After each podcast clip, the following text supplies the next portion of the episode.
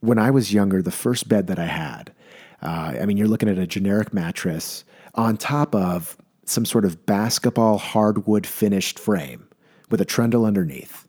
In the bed, I mean, it's coated in a couple sheets and then a very mild mannered, I'm thinking cotton heavy blanket with two pillows. I think I was rocking that until maybe when I was five to 14 years old. And it got the job done. I hate trendles. I didn't like the trendle underneath. There was a trendle on this bed. I think that literally deserves a rant because the word trendle fascinates me. But so that was, but that was my bed setup. And it wasn't forced, but it was highly encouraged, highly encouraged that I make my bed every single day. Now, did I do that? No.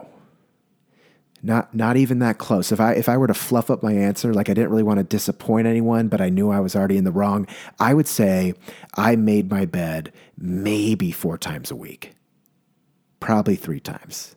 But it's not like I just kind of trashed it and left. I, I, like chuck the sheets on, chuck the blanket on, hope it lands correctly, but I'm already out the door before it even lands. Fluff up the pillows. I, I, I know what a nicely made bed is. Eh, your pillows pushed up maybe against the wall, in line, layered. I mean, from there, at least the way I grew up, you want to do something similar to like a Hilton or a Marriott. So the sheets and the blanket almost tucked under the mattress. So if you want to get in, you got to peel apart the blanket from the literal bed kind of like we're opening a packet of ham. I, that's a very nicely made bed. And I think, depending with your blanket, like whatever blanket you're using and sheets, it's aesthetically pleasing. It's put together, nothing's out of line. Depending on the blanket. This was back in the day. But then all of a sudden, IKEA became a little bit more relevant. All of a sudden, comforters became a little more relevant. Everyone, I slept with my first comforter when I was 15 years old. A little later than most, I know, but 15, that was my magic number. Ever since then, my stance on what is a nicely made bed, just making beds in general, it's completely changed. A complete revelation. A lot of moving parts. Let's break it down. So, I don't know how many people navigate Tumblr, but I think in late December, they passed laws that basically said you can't post porn onto our site. Uh, uh, no triple X stuff, no NC 17. It, it, just got a little bit too erotic. I don't think when Tumblr was launched, I don't think they had any intention. Uh, you know, it was a place where people could repost gifs of people having sex. I just don't think that was kind of in their business model. That wasn't part of the plan. That's not what they were envisioning when they put this creative blog site out. But things lead, and you know, one thing led to another. You're navigating Tumblr, you click one page, you click another. Next thing you know, you're clearing your history. And from what I've heard, they've done like a very good job cleaning it up. Not necessarily scraping it free of all of its impurities, but dramatically better than like four months ago, right? Dramatically better almost.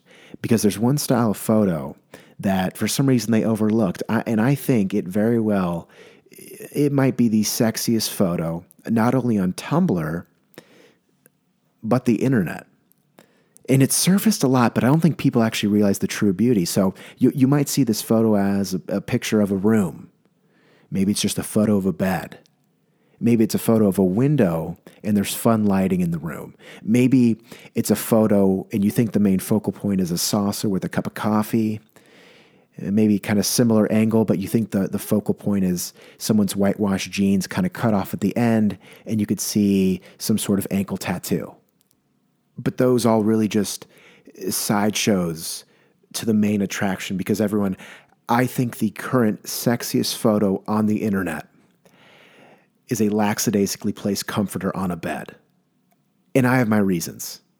100% right off the bat. I mean, it, just looking at the image, and it, and it doesn't matter if it's in a high rise apartment, this comforter, or if it's in a cabin, or maybe it's just a close up of the comforter. As long as there's a comforter in the room that sort of looks distressed, like someone didn't put the true time in placing it onto the bed, eh, I just feel like I've slipped under satin sheets after like a 45 minute bath.